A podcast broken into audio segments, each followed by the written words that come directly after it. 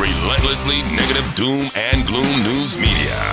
It's the Nick Stenger Show. Coming to you live from the Stenger family office headquarters. It's your host, Nick Stenger. Hi there, ladies and gentlemen. Welcome back to the Nick Stenger Show. I am your host, Nick Stenger. This is the 104th installment of the show. We are the Stenger Family Office, headquartered in Naperville, Illinois. For the past 42 long years, it has been our mission to deliver both clarity and confidence to help secure your financial future. Well, here we are. The title of this week's show and article is Driving Right Over a Cliff. That is the predicament that we are in today. The big news of the week that you have been following, everybody has been watching, is the fact that the Fed has pushed SVB essentially into bankruptcy. The stock is worth nothing. The bank has failed. Not a small bank by any standards, actually a not a large bank, but a regional nonetheless, had at its all-time peak a market cap of almost $50 billion. So, this, yes, is a big deal. Now, in the other shows that I have done this past week, I have reminded you I do not think that this is a signal of a domino effect, or some people are saying a canary in the coal mine of what is to come. Rather, I believe this is something unique to SVB.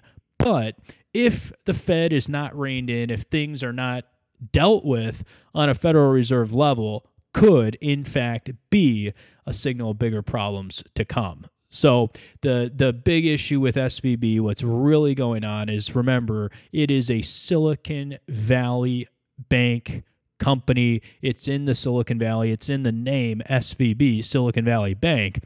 They dealt heavily with venture capital firms, dealt heavily with startups, and when startups need cash and when liquidity starts to dry up, remember, liquidity dries up when the Fed raises interest rates, when they start pulling money out of the system.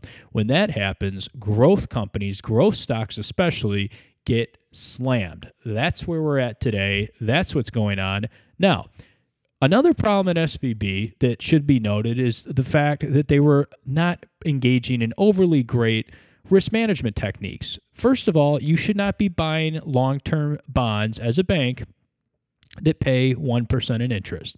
When you do that, when you buy long term bonds, everybody knows this.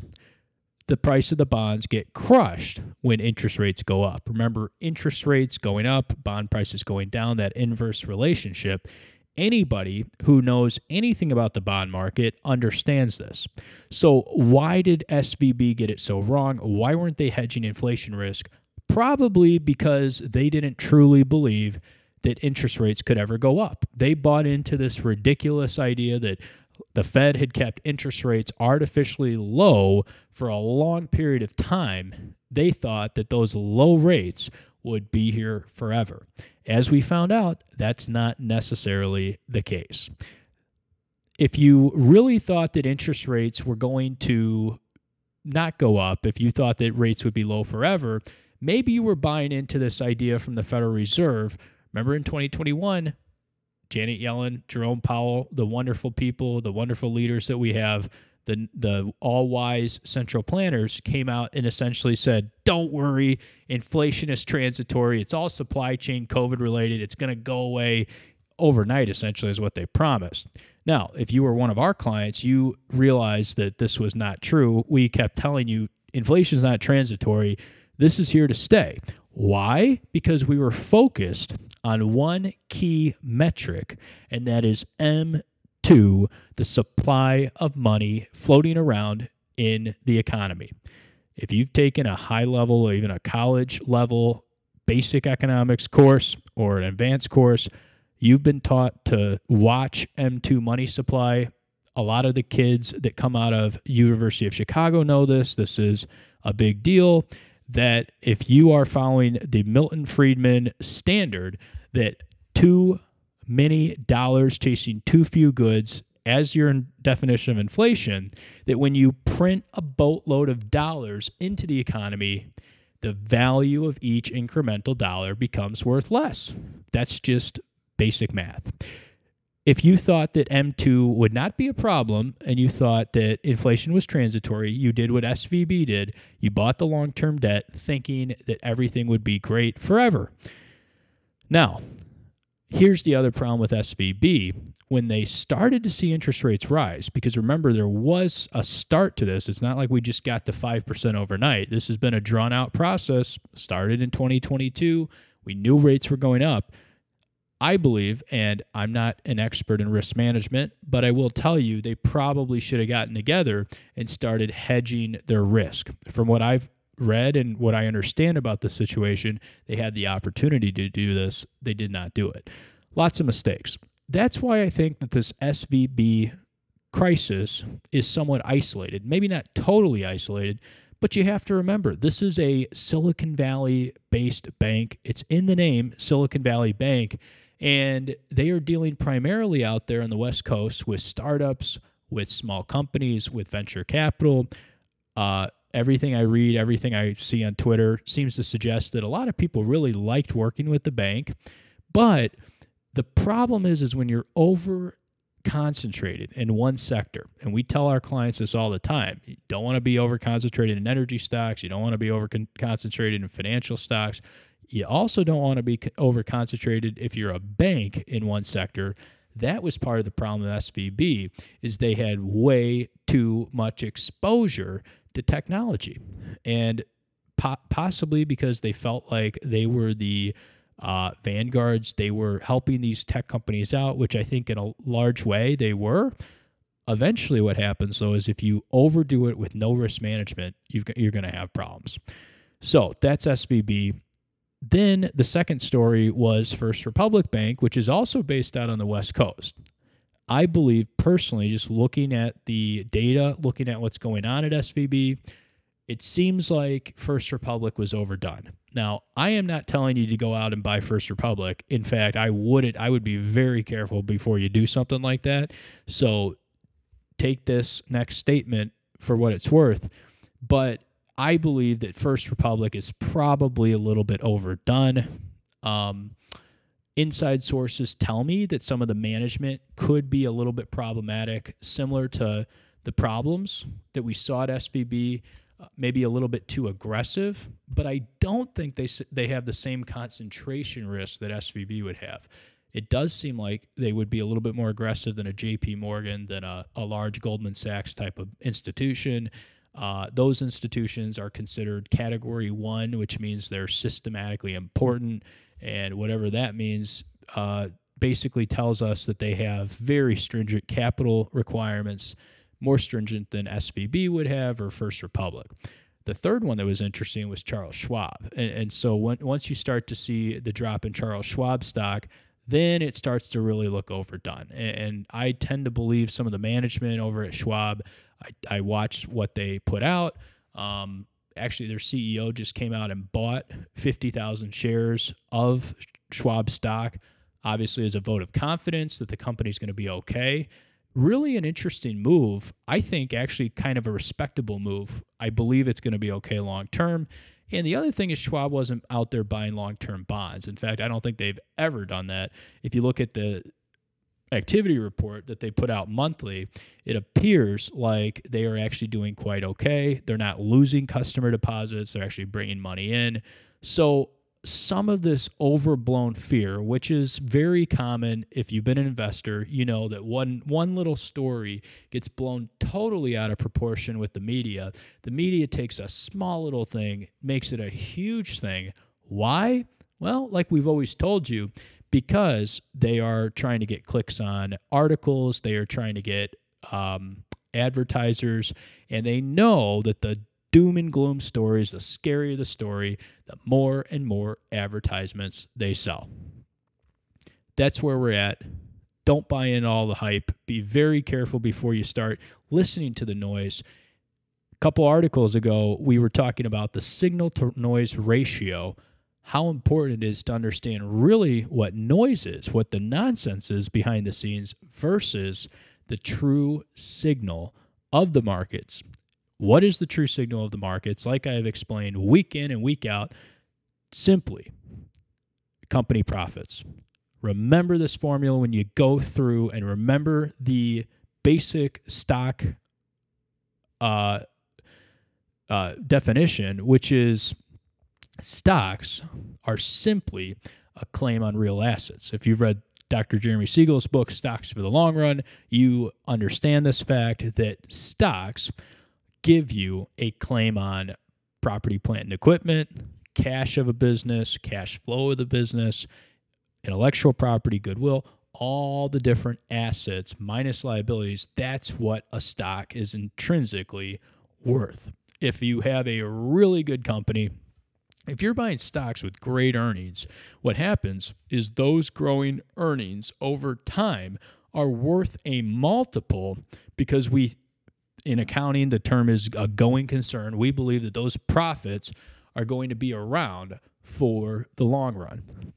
If you are a basic S&P 500 company, and, and we're not even talking the top of the top of the top, we're talking run of the mill, not maybe the bottom of the S&P 5, but uh, at least kind of in the middle towards the upper third of the S&P 500, you at a minimum have a fighting chance to grow your earnings about 6% a year.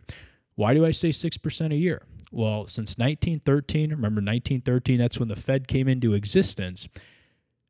Monetary supply, M2 growth, has gone up about 6% a year if you continue to print 6% more dollars per year into the economy and you are a company, you are going to have to raise your prices 5 to 6% a year over time.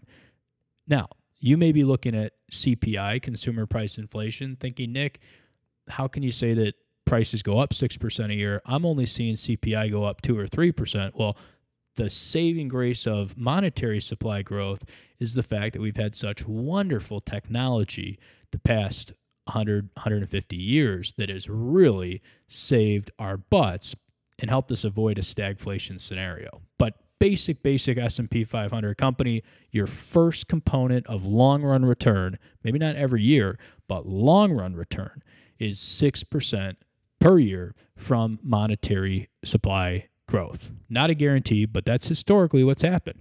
Now, if you are a very good S&P 500 company, again, not the upper upper echelon, but you're really good, you are probably making so much money, so much cash that you are you have no idea what to do with it. You don't want to just keep it on your balance sheet because it's not earning anything. It's not giving a return to shareholders. So you start giving that cash back to shareholders in the form of dividends, stock buybacks. And so the second component of a stock's return is not only M2 money supply growth, that's number one of 6% a year, but on top of the 6%, another 2 to 3% per year in dividends and buybacks. Wonder, wonderful, wonderful place to be. Now, number three, last part of a stock's return is if you are the best, and we're talking not the S&P 500, not even the S&P 50, but really maybe the S&P top 10 or 5, you are getting a technology, what I would call technology growth premium. You're getting baseline 6% a year monetary supply growth, 2 to 3% a year on top of that in dividends and buybacks. And then on top of that, another maybe 5 to 10% a year in just outsized profit growth because you have created this company, you've created technology that everybody has to use, number one, or number two, that is just a competitive advantage that nobody can touch.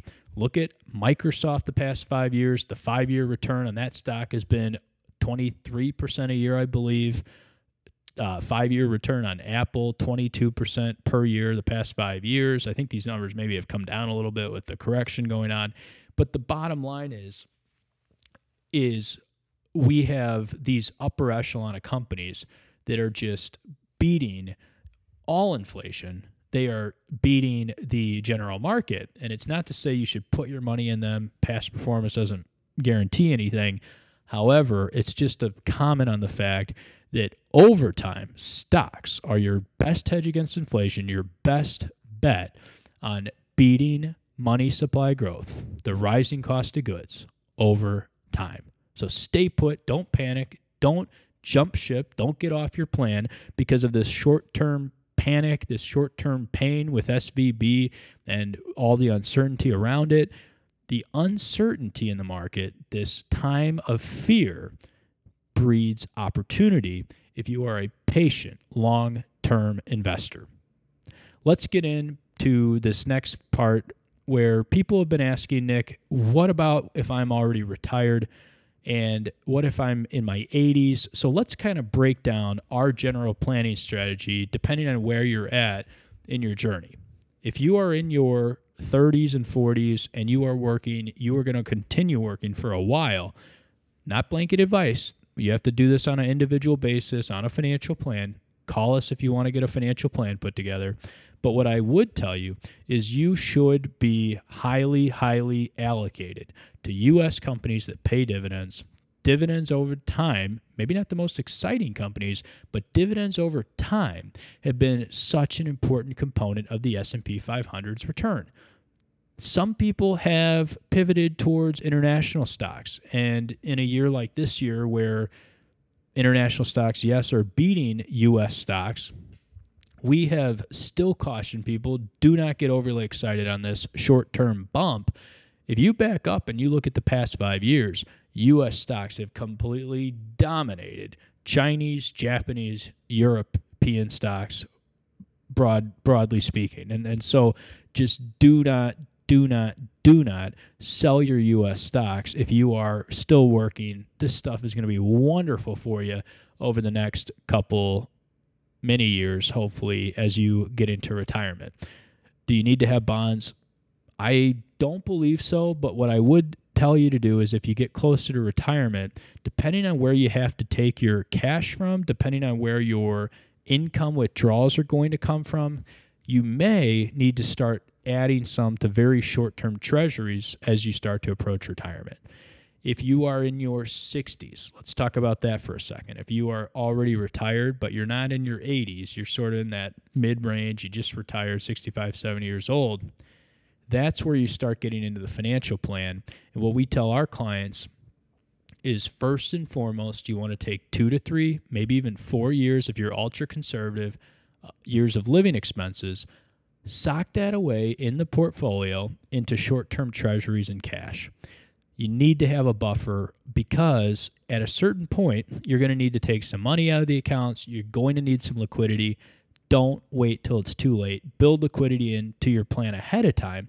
And then, number two, a couple years ago during COVID, when we were doing this, that cash was paying nothing. And we had people calling saying, Nick, why, why do I have two, three years, hundreds of thousands of dollars just sitting there earning no interest? I said, just wait, it's going to serve a purpose at least now with interest rates where they are in the four and a half to five percent zone on money markets, get yourself into something that's paying some interest, but leave that as an asset class. Asset allocation is so critical, so important. Leave yourself a buffer in the portfolio in case we continue to have these downturns. Let's go out to the 80s now. And I got a question like this coming in almost every week now. Nick, I'm in my 80s, I'm 85.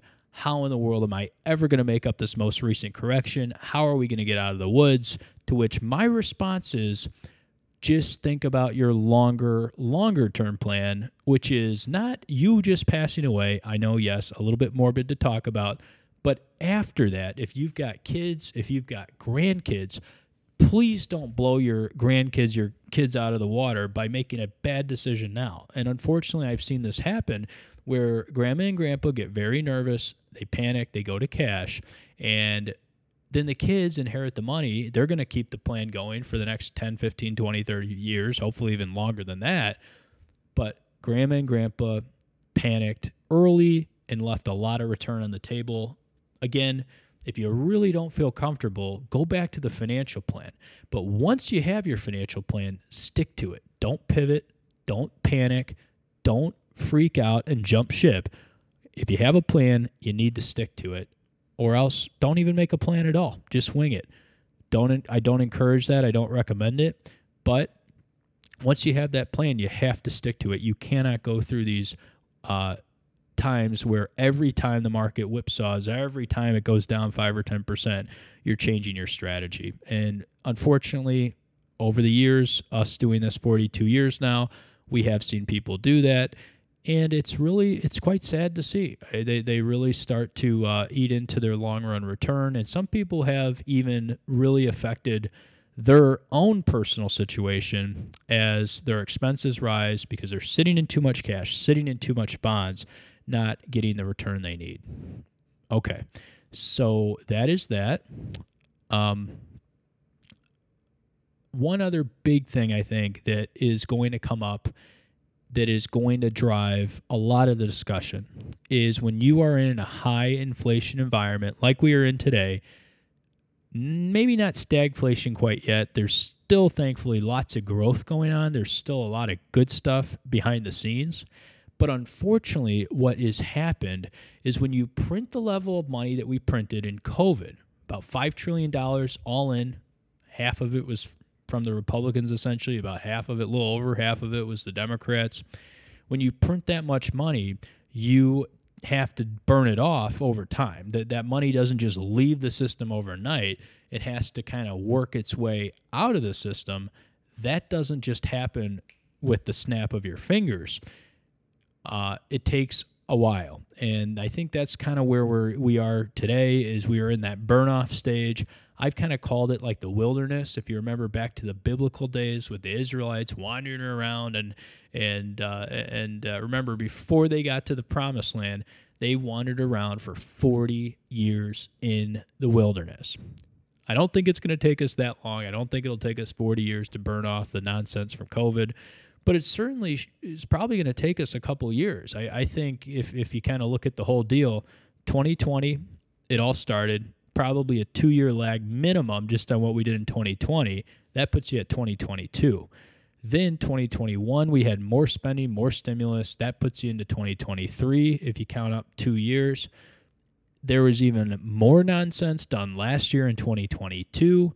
So that puts us into 2024. I think if you look historically, that inflation's on a two year lag after monetary growth. And so we could be looking at a pretty choppy summer in the stock market. I think we're probably looking at not a whole lot of return overall well into 2024 until Jerome Powell comes out and says interest rates are at least pausing, interest rates are going to go down. But remember, the market is a forward looking indicator of what's to come. By the time he comes out with that press conference and says something, market could just rally a thousand points that day. You could see 5%, 6% gains. That's not out of the ordinary when some good news comes out. That's why you have to stay invested throughout these cycles. Don't try to time it, don't try to get in and get out. What we do is asset allocation. So we'll be a little bit more aggressive with our, our um, value versus growth mix when rates are going up will be a little bit more growth oriented when rates are going down. That's the only thing we're going to do. But you just have to be so careful. And I would urge you don't just make these blanket switches where you go from cash, all the, all the equities, all the equities back to all cash. You can time it right sometimes, but if you time it wrong even once, you can really goof up your long run return. Just be careful with that. Stay on a plan, stay allocated properly, and if SVB teaches us something, stay diversified. You should not have more than maybe six, seven percent in one stock. Um, I, I, probably wouldn't have more than 20% in a sector. Just be very careful. If you are working at a company, just remember you have double exposure if you own your company stock. Like, let's say you work at an energy company. Not only do you have the risk that you could have problems with your own income because you work for the energy company, if you've got a lot of stock in that energy company and you get laid off or something bad happens, you have double risk. That's why you just need to be careful. Keep yourself diversified. I'm not saying don't have anything in your company stock, but get it on a plan. That's all I've got for you today. Thank you so much for being here for episode 104. We will be back with you next week for the 105th episode of the Nick Stenger Show. I'm your host, Nick. Thank you so much.